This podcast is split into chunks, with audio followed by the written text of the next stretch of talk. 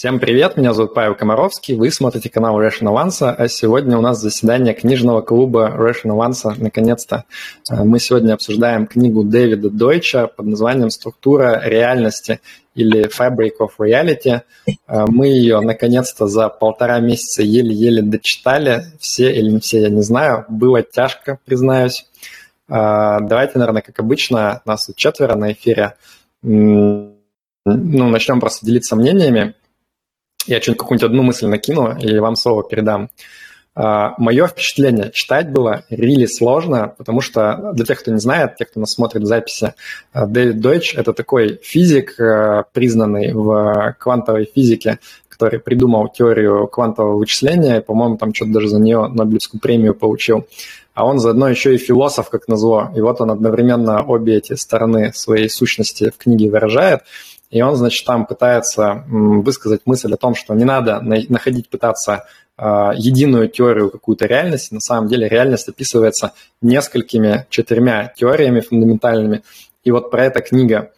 И у меня впечатление такое, что ты когда читаешь, ты вот прям еще в процессе прочтения понимаешь, что тебе придется перечитывать потом когда-нибудь, а, потому что часть вещей, она не то чтобы ее сложно понять, а скорее сложно дать оценку. Вот как бы здесь это какой-то bullshit нам автор рассказывает, просто потому что он разбирается в теме, а ты как бы в теме не так хорошо разбираешься. А он там очень смелые выводы делает о том, как вообще реальность устроена, как это все работает на самом деле, которые, а, ну, во-первых, со здравым смыслом вообще никак не вяжутся, а во-вторых, э, там как бы вроде еще и много ученых настоящих тоже против такой трактовки. И получается, что ты как бы либо ему вынужден чуть-чуть на веру, да, принимать то, что он говорит, либо тебе нужно прям вот каждую главу останавливать и э, делать research подробный. То есть у меня впечатление такое, что каждая глава этой книги могла бы быть отдельной книгой большой, где бы вот эта тема разбиралась бы подробно, и hopefully ты бы немного понял, вот как бы как это все работает и так далее. А здесь он прям все напихивает отдельными главами, и ну, очень сложно, очень сложно понять, вот какой из всего этого вывод справедливо нужно сделать. Вот мои пять копеек. Кто хочет подхватить? Я сразу отвечу. Я обычно говорю, что ты забрал все мои слова, которые я хотел произнести, и думаю в этот раз, блин, а мне нечего сказать, поэтому Павел у меня не перехватит слова. И ты такой, а я ничего не понял. Не, я не сказал, что я ничего не понял. Это ну, немножко симплификация. Да, я ровно это и хотел тоже сказать, что есть такое ощущение, что идеи, которые он высказывает, можно было как-то проще очень сказать, но тогда, я боюсь, превратилась бы книга в сборник каких-то догматов, в какой-то школьный учебник, где тебе знания просто вкладывают в голову, никак не объясняя, ну просто типа запомни, вот оно так. И а, ну, может быть, мне так было бы проще воспринять его идеи, а, потому что он, ну, очень, очень такие рассуждения уходят, которые даже сложно, ну, я перечитываю, их даже сложно воспринять. То есть э, какую-то картинку в голове построить а, очень сложно. Я не помню, кого Фенмана, или, по-моему, Фенмана читал, и у меня сложилось впечатление, что хороший физик, он должен обладать очень хорошим воображением, таким, чтобы как-то у себя в голове выстроить теорию какую-то, которую еще ну, тебе не положили туда. Ты ее должен как бы сформулировать. Ты при этом ее должен как-то визуализировать, визуализировать то, кто тебе еще не показывал, как это должно выглядеть. Соответственно, а, должна быть, должно быть хорошее воображение. И вот у этого чувака воображение какое-то прям дичь дичайшая, я не успеваю за ним, даже перечитывая главы, я книгу не успел дочитать, у меня две последние главы там про что там, путешествие. Ну, там уже жесть начинается. А? Там еще больше какая-то жесть вообще. Мы тебе расскажем. Ну, там совсем, они, совсем маленькие, там на день, наверное, не осталось а, в моем темпе читать. Вот. А, но тоже я согласен с мнением, что очень тяжело дается, и я, ну, мне трудно было визуализировать. Причем даже с учетом того, что какие-то отдельные моменты а, мне были когда-то еще близки, я интересовался этими темами, ну, то есть вот эта вычислимость, а потом Чорча он упоминает, тоже вот как-то с лямбда исчислениями там где-то было, и не, вообще никак не помогает. Никак, ну, все равно сложно. Единственное, что я понял, мне понравилось, мне книга сразу понравилась, а потом сразу разонравилась. А понравилась она мне тем, как он объясняет, э, ну, что вот он объяснил на, на примере интерференции там, света, что объясняется хорошо мультивселенной и э, другими теориями плохо объясняется. И вот этот заход был крутой, я думал, блин, вот я сейчас кайфану от книги, и нет, извините, не кайфанул. Все. Ну, могу я свое впечатление рассказать. Давай. Высказались. А, мне кажется, что э, Deutsch э, заложил э, некий фундамент, который никто раньше до него не делал. То есть это попытка обосновать вот так вот комплексно общую структуру реальности вообще на всех уровнях, потому что он очень много уровней затрагивает макромир, микромир, э, условно, там, где он про эмерджентность э, писал, э, что там, когда критиковал редукционистов, холистов, что нельзя там разные уровни пытаться объяснять через переход на нисходящий, восходящий уровень.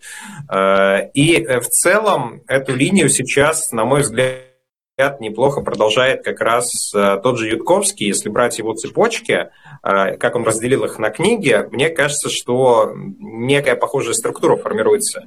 То есть э, он вначале вводит читателя в эпистемологию, ну, если брать Дойча, Дойч начинает с квантовой физики, Ютковский начинает с эпистемологии, потом переходит на теории эволюции и затем уже заканчивает это квантовой физикой. А четвертая нить теории информации размазана по оставшимся книгам. Э, и в целом он делает нечто похожее, и вроде как даже там, в некоторых ссылках он э, на э, Deutsche тоже ссылается.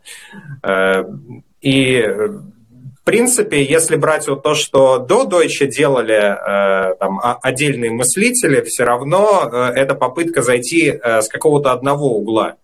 А Deutsche это все собрал в какую-то одну общую картину, не без изъянов, потому что основной изъян, как мне кажется, это то, что он активно продвигает э, многомировую интерпретацию э, квантовой механики.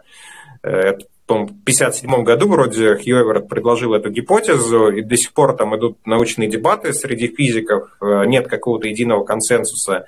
Э, если брать, э, ну, скажем так, раскладку мнений ведущих ученых, большая часть, конечно, все-таки поддерживает эту концепцию, но есть достаточно большое крыло оппозиции, и там тоже немало специалистов, физиков с мировым именем и с Нобелевскими премиями, которые не поддерживают многомировую концепцию. Э, вот. Ну, это один из, скажем так, основных э, изъянов.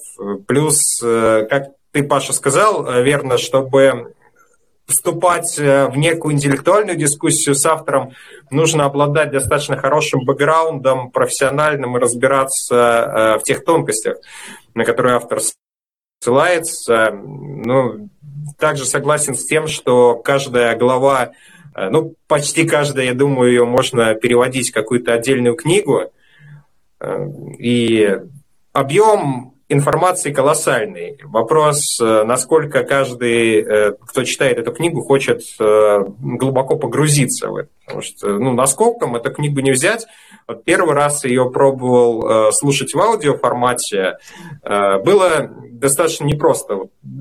Первые главы еще как-то более-менее, но когда дошло до середины книги вот этот диалог Deutsche э, с криптоиндуктивистом, э, вот там я совсем поплыл. Конечно, когда я это уже глазами перечитывал, ну, нормально, я все разобрать смог. Э, но ушами, даже несмотря на то, что я концентрировался, пытался вникнуть, ну, так, только частично тогда это смог понять. Книга требует глубокой концентрации, нужно некоторые главы перечитывать. Э, и однозначно это не то чтение, там легкое после работы, которое должно человека расслабить. Вот. Но в целом, на мой взгляд, труд очень хороший, потому что а, никто до него э, ну, такие работы не писал, может быть, и задумывался, но в письменном виде я ничего ранее 98 -го года не видел э, в таком стиле.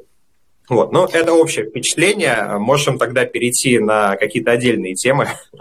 Сейчас еще узнаем, что Коля думает. Но перед этим я хотел сказать, что а, ты Ютковского вспомнил, и я тоже на самом деле вот эм, ну, вспоминал, потому что ты прав, темы очень сильно пересекаются. Ну, я уверен, что Ютковский 100% читал Дойча, э, и мне кажется, что Ютковский в данном смысле это хороший пример – вот именно того упрощения, которое позволяет легче воспринимать информацию.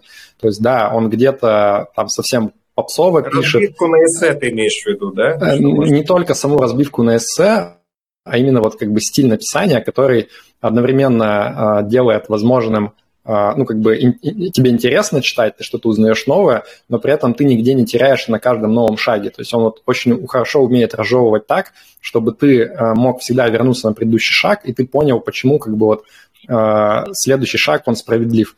Вот с Deutsche у меня такого чувства очень часто не было. И даже вот то, что, Артем, ты сказал про э, многовселенную теорию, многомировую квантовой физики, э, я, кстати, вот мне как раз-таки кажется, ну, то есть я, я скорее убежден по итогу, что это выглядит логично, потому что альтернативные теории, как, как они все это объясняют, они какие-то совсем странные местами и совсем, в общем, э, странные выводы дают. А, но, тем не менее, вот когда он это объяснял про то, что типа, а, что тут, значит, берешь, две дырки делаешь, короче, светишь фонариком сквозь них, и вот сразу же становится очевидно практически, что вселенных-то множество, потому что это единственное объяснение, единственное объяснение, что есть вот эти вот теневые, короче, там фотоны, которые сталкиваются, и ты такой, воу-воу, полегче, может быть, э, какие-то другие еще есть варианты, давайте хоть немного подумаем. Он такой, не-не-не, все уже решено. Ты такой, а что остальные физики не согласны? Но не-не, поехали дальше, все. И, и вот меня вот эта быстрота, она смущает. Тоже излишнее раз... да, согласен. Да, а вот когда, например, э, там у Ютковского, да, я ну, читаю, он тоже на эту тему писал, э, мне там как бы местами попроще понять, почему вот как бы это логично выглядит. А дальше там вообще туши свет действительно, когда уже начинается. И, и мне, кстати, было интересно потом узнать, то есть вот я когда читал книгу, мне казалось, что в целом это все достаточно ну, близко к э, идеям э, из книг Ютковского, но выяснилось, что там нет, типа у них прям большие концептуальные такие различия с вот этой вот рациональностью, которую э, родили на Less Wrong, и в книгах Ютковского э, они такие местами там связаны с какими-то формулировками и так далее, но как выяснилось, что там прям типа школы мысли сильно отличаются. Э, нет, Паша, а в чем ты видишь основные отличия? А, ну, я кидал ссылку, на самом деле, в чат, можно там почитать, там как бы более нормально расписано, но у чувака, который писал это summary э, про различия, у него прям там, знаешь, что типа все вообще отличается, вот возьми хоть какую э, точку зрения, они типа отличаются между дойчем и рационалистами. Э, какие-то вещи выглядят странно, то есть, например, ну, много э, чего в поведении людей у рационалистов э, возвращается к эволюции. То есть вот то, что называется, э, как там это, behavioral evolution или evolutionary behaviorism, что-то такое. Ну, то есть, что типа вот у нас есть определенные реакции, которые обусловлены просто тем, как мы эволюционировали, и они очень сильно влияют на наше мышление. А Deutsch, типа, вот он считает, что э, люди настолько знания могут вот эти вот развивать, развивать, да, что можно там любые гены преодолеть, и поэтому вот на гены ссылаться, типа, это мовитон. Но мне это различие кажется таким достаточно, ну, типа, надуманным, что ли, что, мне кажется, Deutsch, он говорит вот, ну, типа, про будущее, да, что да, если мы там еще будем накапливать знания еще 40 тысяч лет, ну, наверное, как бы это нам позволит а, полностью отойти от этих там заложенных в гены реакций, но вот здесь и сейчас, ну, типа, выглядит логично, что мы сильно зависим от того, что нам гены говорят. Вот, и какие-то вещи, они там, ну, типа, более фундаментальные, связаны с тем, не знаю, там, например, Deutsch, опять же, он там в своих а, каких-то будущих книгах и в лекциях говорит о том, что, типа, бессмысленно вообще делать какие-то предсказания, потому что, опять же, накопление знаний, оно полностью меняет всю картину, и вот ты сейчас можешь там что угодно прогнозировать на через там 100-200 лет, а вот какое-нибудь новое знание откроет, и все, типа, будет полное вообще фарш, все поменяется. Ну, тоже для меня звучит как-то странно, типа, что значит бессмысленно прогнозировать? Ну, у нас ничего лучше нету, надо все равно как бы какие-то делать предсказания, на основании них вести себя. Ну, в общем, вот, ну, такие вещи, которые, вот, на мой взгляд, сразу ты как бы, может быть, не отразишь, что там какие-то действительно различия есть между ними. А, Коля, подскажи, ты к нам присоединишься или ты в основном послушаешь? Да-да-да. Я, я готов, я, я, я сделал себе конспект. В этот раз он вышел очень маленьким, честно говоря, всего-то на три пункта. Э, я, честно говоря, вообще вначале просто так же думаю, вау, какая классная книга, потому что явно писал ее инженер, ну, либо физик, да, такой, не гуманитарий, да, назовем это так. А он там явно описывает там ситуации, когда, по-моему, это даже цитата, если написал, что не обязательно знать какие-то знания на ходу, да, а надо уметь находить их, надо как их использовать. И все как бы шло прикольно, вот как раз до главы с интерференцией, потому что ты, когда изучаешь его в инж... как инж... ну, в институте там на, на, на, на физике, там тебе рассказывают, как просто типа волны накладываются друг на друга, если у них разность фасом э, постоянная. И, и как бы все. А тут чувак такой, ну, во-первых, мне еще я там спрашивал в чате, не очень понравилась манера рассказывания, потому что он как начинает как будто бы от конца, не вводя этот термин, но потом э, хоп и мультивселенные. Типа, ну, это же, ну, это же не так. Существует куда больше, э, ну, куда более простые э, объяснения. И в целом, вот, э, и в целом по книге примерно такая же тема. Он как-то вводит э, каких-то вот дополнительных э, людей, с которым начинает спор, но он какой-то какой постоянно такой надуманный, что ли, получается. Какой-то слишком простой, где он разносит в пух и прах все просто сходу, буквально там понемножку. Я даже не, потихоньку там ближе к концу начал скипать эти главы, потому что как-то мне ну, было тяжело все сконцентрироваться, я начал отвлекаться, какие-то свои мысли уходить. И вот, да, то есть это какая-то summary вот в целом такой же, по сути, как у вас. То есть вроде бы ты смотришь, вроде бы какой-то умный человек, там, с достижениями, но вот непонятно, это вроде я не догоняю, или это правда булшит какой-то. И, и, и, и, и, наверное, последний, вот, да, последний пункт, это, не знаю, мне показалось, что все, все главы у него связаны очень как-то плохо между собой. Как будто бы это, да, реально, типа, отдельные саммари на какую-то отдельную книгу. А, где пару раз там были, типа, ссылки на а, типа, вначале он там рассказывал, допустим, про инквизицию, про то, что, типа, вот мы не, мы не, мы не мы на этих планетах, типа, они считают, значит, мы не можем одних судить, и там ближе к концу он как-то там связывал о том, что не обязательно проживать этот опыт, да, там, э, достаточно просто там наблюдать его, чтобы выдавать какую-то теорию о том, что то есть не надо быть на планете, чтобы понимать, как наша, э, наша Солнечная система работает. Я, я, правда, еще это запомнил, потому что это очень элегантный способ опустить аргумент. Сперва добейся, Типа тебе достаточно еще просто ну, наблюдать какое-то явление или чужой опыт, чтобы делать выводы. Но в целом, как будто бы вот каждая, каждая глава, она немножко обособлена между собой. Вот, это мой он, такой... А в конце, кстати, он пытается... Ну, как он, он и в процессе тоже пытается, но в конце он, по-моему, в одной из последних глав дает там чуть-чуть более, прям глава посвящена тому, типа, как вот это все между собой мэчится, почему там их именно четыре, а не надо выкидывать одну из них и так далее. Ну, ну окей. Ну, ну. Не, ну в целом, да, да, вот эти вот три мои пункта, да. Я предлагаю э, попробовать на позитив все-таки перейти и обсудить, а что вы как бы вынесли интересного из этого, потому что э, у меня, ну, во-первых, скажу, там вот эти вот четыре э, ветки рассуждения, да, они для меня были сильно неравнозначные с точки зрения того, вот как бы как я их воспринимаю, насколько я их понимаю и так далее.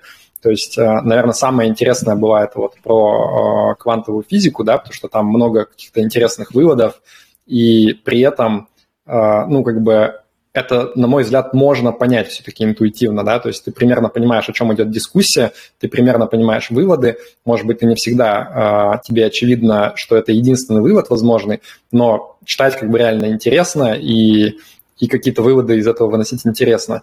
А, про эволюцию, ну, как бы там тем, кто знаком с вот этой вот концепцией эгоистичного гена Докинза, хотя я сам его не читал, но типа в пересказах встречается в разных местах, там мне не показалось что-то прям сильно такое новое, интересное.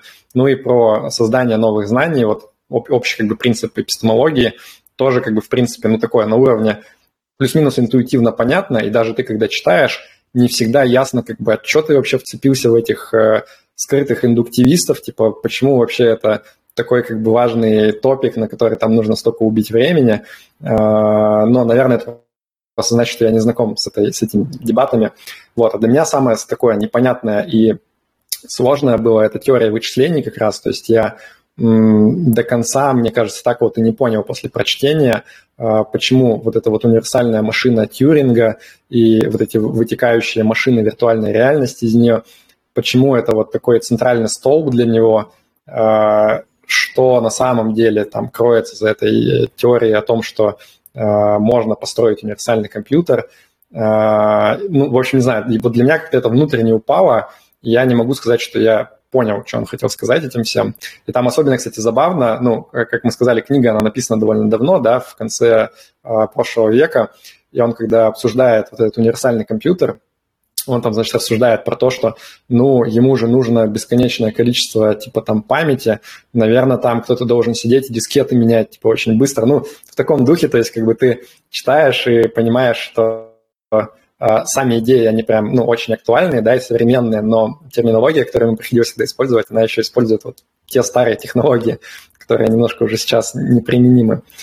Вот. А, и для меня что-то все-таки в моем взгляде на мир, возможно, поменялось. И для меня была очень интересная идея о том, что а, какие-то вещи, они по-настоящему непредсказуемы. То есть я вот был как раз тем детерминистом, наверное, раньше, который предполагал, что а, если условно ты как бы там замерил все положения частиц и их импульсы в какой-то момент, то ты, в общем-то, можешь предсказать, что будет дальше что вот типа мир, он достаточно жестко детерминирован. Да, я знал, что там есть какие-то вероятностные вещи в квантовой физике, но в моем представлении это вот где-то там кончалось на микроуровне, да, что ты там не знаешь, куда полетит фотон, но в целом на макроуровне как бы ты, не знаю, там, кидая э, шарик рулетки, ты можешь предсказать, если у тебя есть идеальный компьютер, куда он упадет. А Deutsch, он аргументирует, что нет, на самом деле э, для таких сложных систем, где у тебя условно от очень мелких воздействий э, зависит результат, даже играя там в рулетку или подкидывая монетку, ты типа не знаешь, куда она приземлится. Я до конца на самом деле не уверен, что вот с монеткой это справедливо, да, потому что мне все равно кажется, что типа вот ну, ты, ты ее подбросил, ну, там как бы достаточно просто должно быть посчитать, куда она упадет, если вот это идеальный как бы мир такой, да. А с рулеткой я чуть больше могу поверить, что у тебя там какие-то случайные расхождения в движениях, не знаю, там атомов, они куда-то шарик этот то туда, то сюда приземлят. Вот, но для меня это было интересно именно то, что вот он говорит, что эм, типа какие-то события, они по-настоящему непредсказуемы. Именно потому, что мир разделяется на множество разных вселенных, и в какой-то вселенной там этот шарик в рулетке упадет на там, 14, в каком-то на 15, в каком-то на 16, и это вот прям фундаментально непредсказуемо. Я до этого ну, никогда так не думал. Ну, типа, интересная идея. Хочу тебе возразить. Вот тут Давай. как раз э, пример эмерджентности, что э, один уровень физики э, не стоит объяснять через другой, то есть ты пытаешься э, явление квантового мира перенести на кинематику, а это, ну, скажем так, абсолютно разные уровни. То есть, если мы э, берем там тело, которое движется с определенной скоростью вот, по поверхности Земли, э, мы можем э, упростить систему и не рассматривать движение с позиции теории относительности, которая ну, более глобальная. То есть, в целом она более точно предскажет движение этого тела. И также на это тело будет распространяться законы квантовой физики. Но если мы берем вот конкретную размерность, вот просто оно движется не со скоростью света, э, что нужно вводить э, теорию относительности, потому что она э, рассматривает движение именно таких тел, там с обычной нашей естественной земной скоростью, то ну, вполне легко описать координату, где... Не, ну смотри, я понял, о чем ты говоришь, но я-то думал так же раньше, а мнение Deutsche, я тут его просто цитирую, что это немножко не так работает. То есть он, наверное, не будет спорить вот там, не знаю, с движением планеты, как ты говоришь, но конкретные примеры, которые он приводит, да, с монеткой и с рулеткой, он говорит, что как только, типа, ты там этот шарик в рулетку запускаешь, у тебя, типа, э, ты в своей вселенной вот этой, в которой ты находишься, ты не можешь предсказать, где ты окажешься. У тебя будет э, множество вселенных, где будут разные результаты. И вот, ну, типа, он чувак, наверное, умный, э, если справедливо то, это, что он говорит. Это если верна многомировая интерпретация, и если этот пример еще соответствует этой интерпретации. Поэтому, ну, ну maybe. В общем, я в целом склонен, э, наверное, доверять многомировой теории, э, и вот эта идея мне показалась интересной. Мне интересно, что вы как бы для себя такого нового вынесли, что поменяло ваш взгляд на природу реальности, если такое было.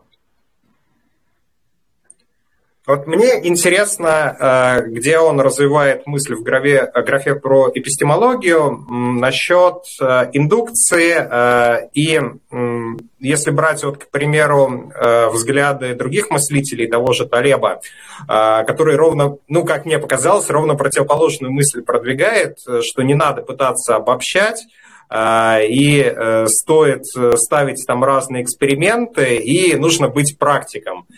А Deutsch говорит, что вот, э, кстати, вот что показательно, оба используют один и тот же пример с вот этой индюшкой у Бертрана Рассела, но по-разному его интерпретируют.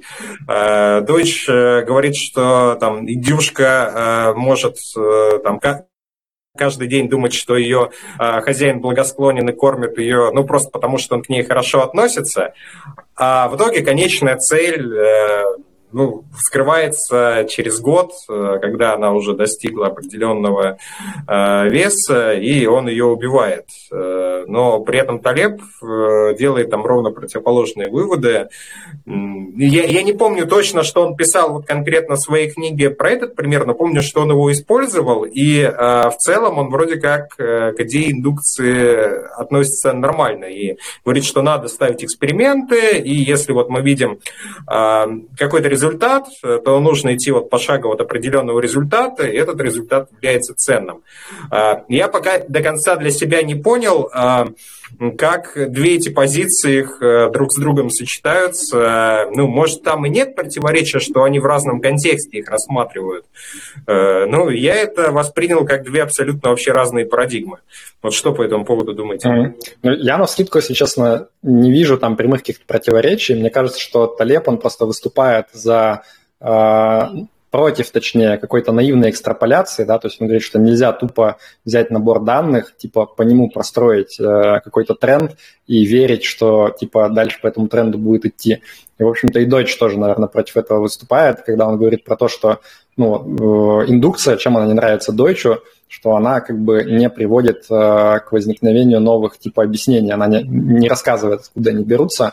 Э, вот. И мне кажется, что они здесь примерно похоже на это смотрят, и, может быть, просто немного разные нюансы здесь э, подчеркивают.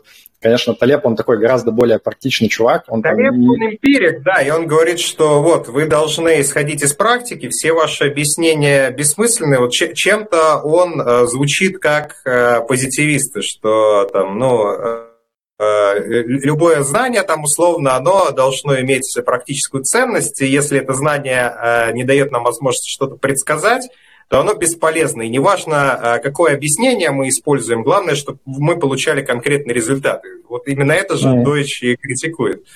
Ну, как, знаешь, эм, Deutsch, по сути, он же тоже говорит, что у тебя арбитр в итоге будет эта практика. То есть он не отрицает эксперимент, он как раз говорит, что э, отличаем хорошие объяснения от плохих мы в том числе в значительной степени с использованием эксперимента.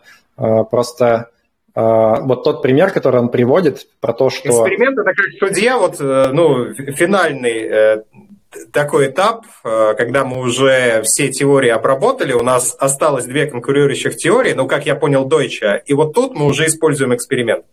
Mm, ну да. И мне, кстати, вот этот его пример показался сильным, где он говорит про то, что ну, вот одна из теорий как раз таких господствующих в свое время по квантовой физике, она как раз и говорила про то, что, типа, блин, у нас есть формулы, они вроде как-то работают, чем мы вообще пытаемся придумать, типа, как это относится к реальному миру, давайте просто формулу использовать и все.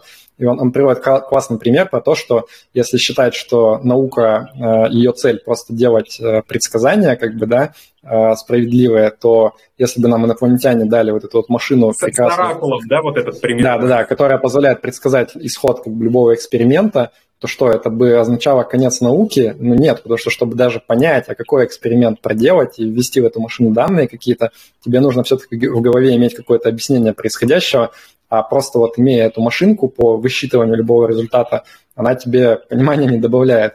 И, ну, вот это прикольный пример, на мой взгляд. Он мне прям э, продал, наверное, идею о том, почему э, вот эта вот идея про то, что shut up and calculate, заткнись и считай, которую некоторые физики неофициально э, продвигали, она типа странная какая-то, наверное, немного.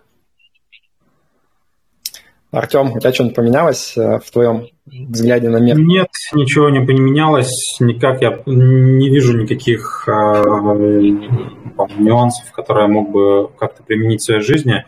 И все, что мне было известно до прочтения книги, я понял в этой книге.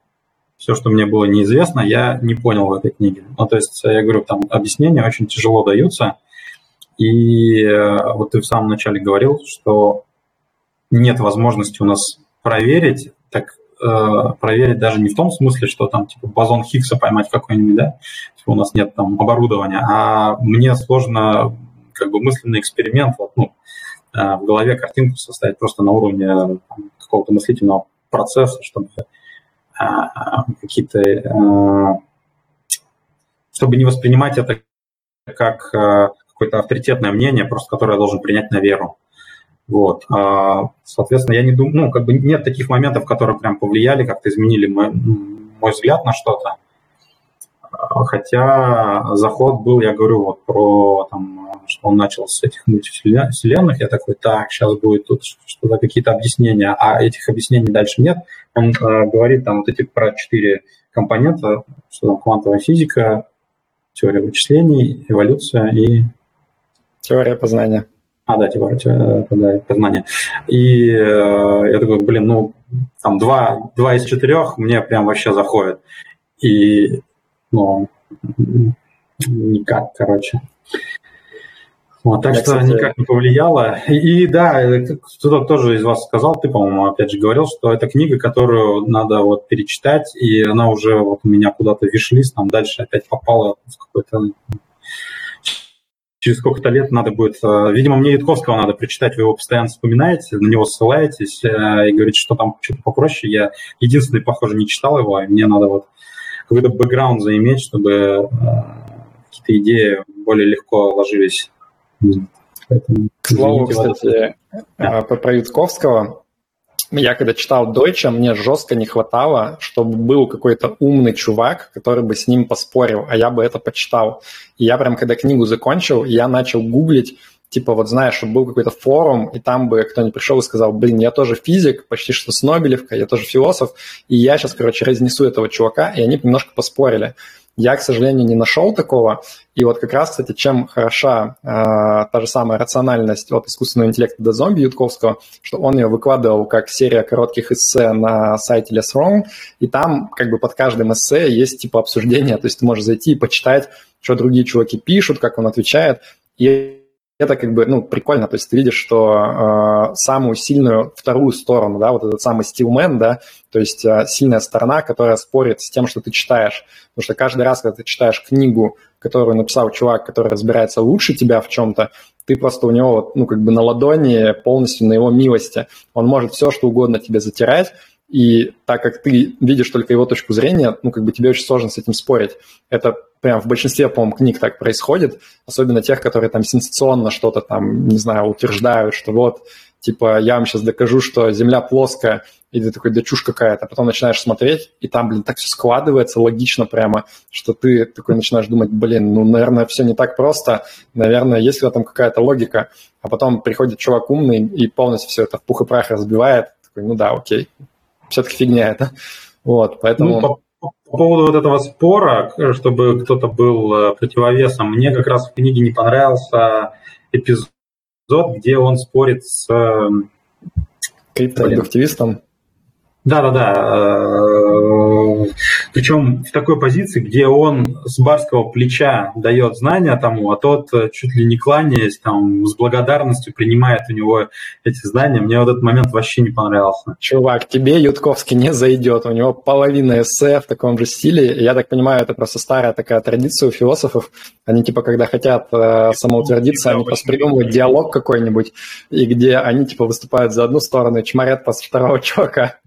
А, Коля, ты добавишь что-нибудь, что у тебя поменялось в твоей картине мира? Да не, я с Артемом согласен. В принципе, я уже да, сказал, что мне эти диалоги вообще не понравились. Особенно мне, кстати, больше с, с электристом, или как это назывался, когда вот с ним он как будто бы наиболее надменно разговаривал, ну, в моем понимании, да. Причем он такие простые, э, ну, какие-то тому человек, которого он придумал, давал очень простые какие-то доводы и разбирал их супер просто.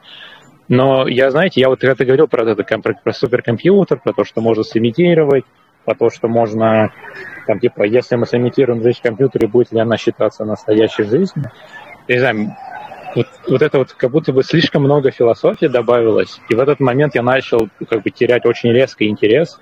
Это, не знаю, это было вот, когда вот я был э, студентом, да, инженером, вот мы когда на пьянках обсуждали такие темы постоянно, да, и это было прикольно, но когда такой умный человек тебе вещает в таком стиле, как будто бы это вот, ну, теряешь ты к нему доверие, доверие. И вот, да, и вот я тоже не понимаю, он просто, ну, типа, авторитет, он, ну, реальный авторитет, и просто, ну, плохо может излагать свои мысли, ну, понятно, вот мне, да, моего уровня человеку. Или он, правда, ну, лучше затирает на самом деле, случайно попал, как- как-то как там стал авторитетом, или вообще он спорный человек, ну, его статус можно легко оспорить. В общем, я не знаю, я какой-то вот таком раздрае между позицией. Вроде умный человек там, но, но манера изложения я прям не могу. Про, про компьютер там, где я потерял интерес. Я думаю, физики какие-нибудь потом будут смотреть эту запись, скажут, блин, четыре пацана гуманитария ничего не поняли и просто попытались загнобить, короче, физика уважаемого и опозорились просто. А у меня, кстати, тоже был момент, где я в каком-то смысле потерял к нему доверие немного. А, я почти всю книгу прочитал вот с мыслью о том, что, блин, ну, наверное, все-таки чувак прям реально крут, я совсем ничего не понимаю, и типа я потом вернусь, да пойму, и, может быть, встану на его точку зрения. А в конце, там, в одной из последних глав он приводит пример, типа вот как эти четыре стороны познания мира они позволяют там новые крутые теории рождать, и ссылается на теорию чувака про омега-вселенную, по-моему, так называется, или омега-точку, про то, что в конце как бы у нас будет не просто сжатие вселенной там в точку и новая сингулярность, а когда этот процесс будет происходить, то там будут всякие безумные вещи происходить во Вселенной, типа там э, бесконечная энергия будет появляться и так далее. И если люди в этот момент смогут типа как-то вот впрячься хитро и вот эту вот бесконечную энергию превратить, скормить, грубо говоря, бесконечному суперкомпьютеру, то типа в каком-то смысле люди достигнут бессмертия, потому что там как бы вот в этой точке близко к сингулярности э, время станет становиться как бы все тоже более-более искаженным, и по сути, типа, если ты очень быстро вот в этой виртуальной машине э, просчитываешь вычисления, то для тебя субъективно будет казаться, что там в одной миллисекунде будет словно вечность проходить. Вот. И он эту теорию задвигает, и я такой, ну окей, ладно, типа прикольно, интересно. А потом он начинает рассуждения в стиле, типа, ну, а, а дальше вопрос, типа, а вот сможем ли мы это сделать или нет? И вот раз мы верим в то, что есть, значит, принцип Тьюринга о том, что, типа, э, я даже не буду пытаться сформулировать, чтобы меня не засмеяли потом. В общем, вывод у него в стиле того, что, типа, а, а если мы, значит, считаем, что это должно быть универсальным законом, значит, во всех, короче, вселенных а, всегда должно быть вот, короче, приход к этому омега-точке, и во всех вселенных, тип, типа, люди должны, значит, ну, вот сделать этот мега-суперкомпьютер просто потому, что, типа, ну, это будет логично, что это будет вот так вот, типа.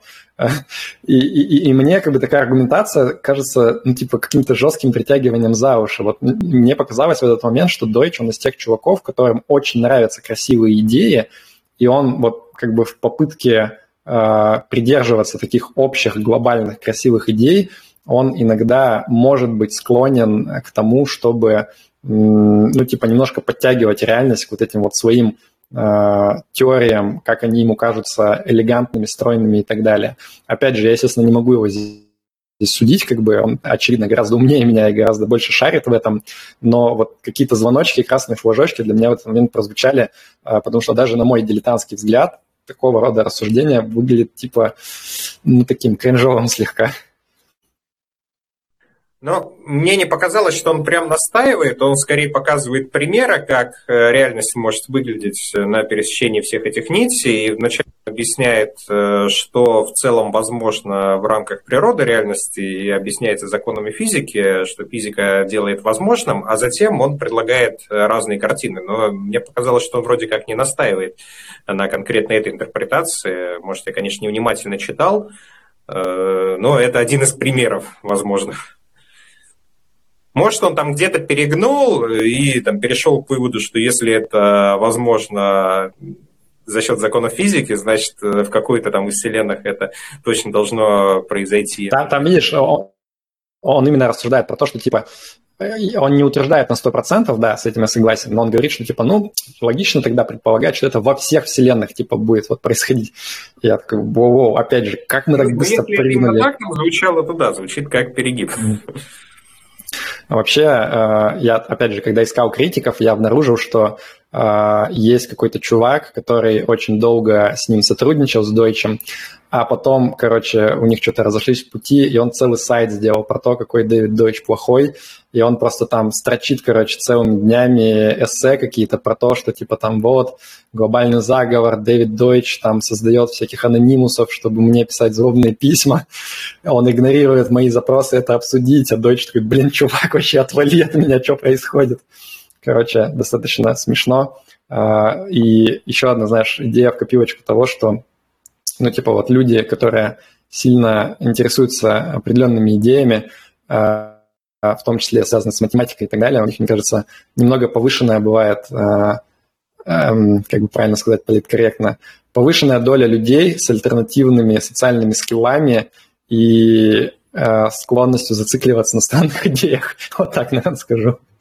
Ты аккуратно в плоскость психиатрии сейчас переходишь? Ну, ну типа да. По-моему, была же какая-то инфа про то, что среди математиков э, шизофреников прям значимо больше, чем среди general population. Не знаю, это справедливо или нет? Ты, наверное, должен быть в курсе. Ну, э, есть определенная корреляция, я так тактично отвечу. Да, но это понятно, все равно небольшие проценты, это не то, что там типа да, 50% да, матмеховцев, это там именно разница между 0,1% и 0,2% такого вида. Ну, слушайте, я, наверное, все, что умного мог сказать про Дойча сказал. У него есть следующая книжка, э, блин, я уже забыл, как называется, и где вот как раз он еще... Да, да, и он там еще более такие мысли смелые высказывает. Э, может быть, когда-нибудь мы до нее доберемся, наверное. Так, ну что, друзья, если кто-то хочет что-то добавить, я предлагаю это сделать, либо можем потихоньку закругляться тогда.